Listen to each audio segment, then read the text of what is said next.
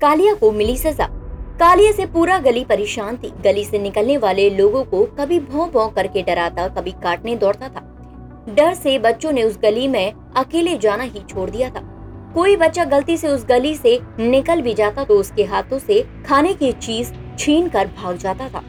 कालिया ने अपने दोस्तों को भी परेशान किया हुआ था। सबको डरा कर वह अपने आप को गली का सेठ समझने लगा था। उसके झुंड में एक छोटा सा शेरू नाम का डॉगी भी था। वह किसी को परेशान नहीं करता। छोटे बच्चे भी उसे खूब प्यार करते थे।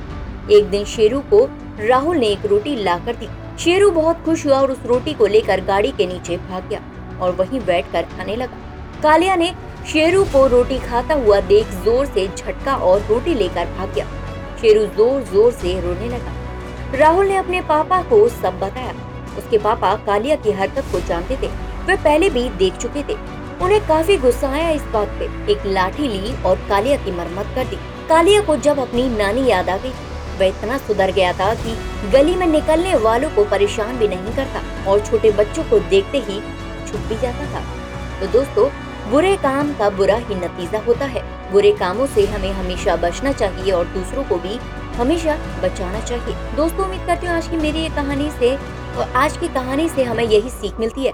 दोस्तों, उम्मीद करती हूँ आज की मेरी कहानी आपको पसंद आई होगी। कैसी लगी कमेंट करके ज़रूर बताएगा इसके साथ ही इस कहानी को ज़्यादा से ज़्यादा लाइक एंड शेयर करें और मेरे चैनल को फॉलो करना ना भूलें।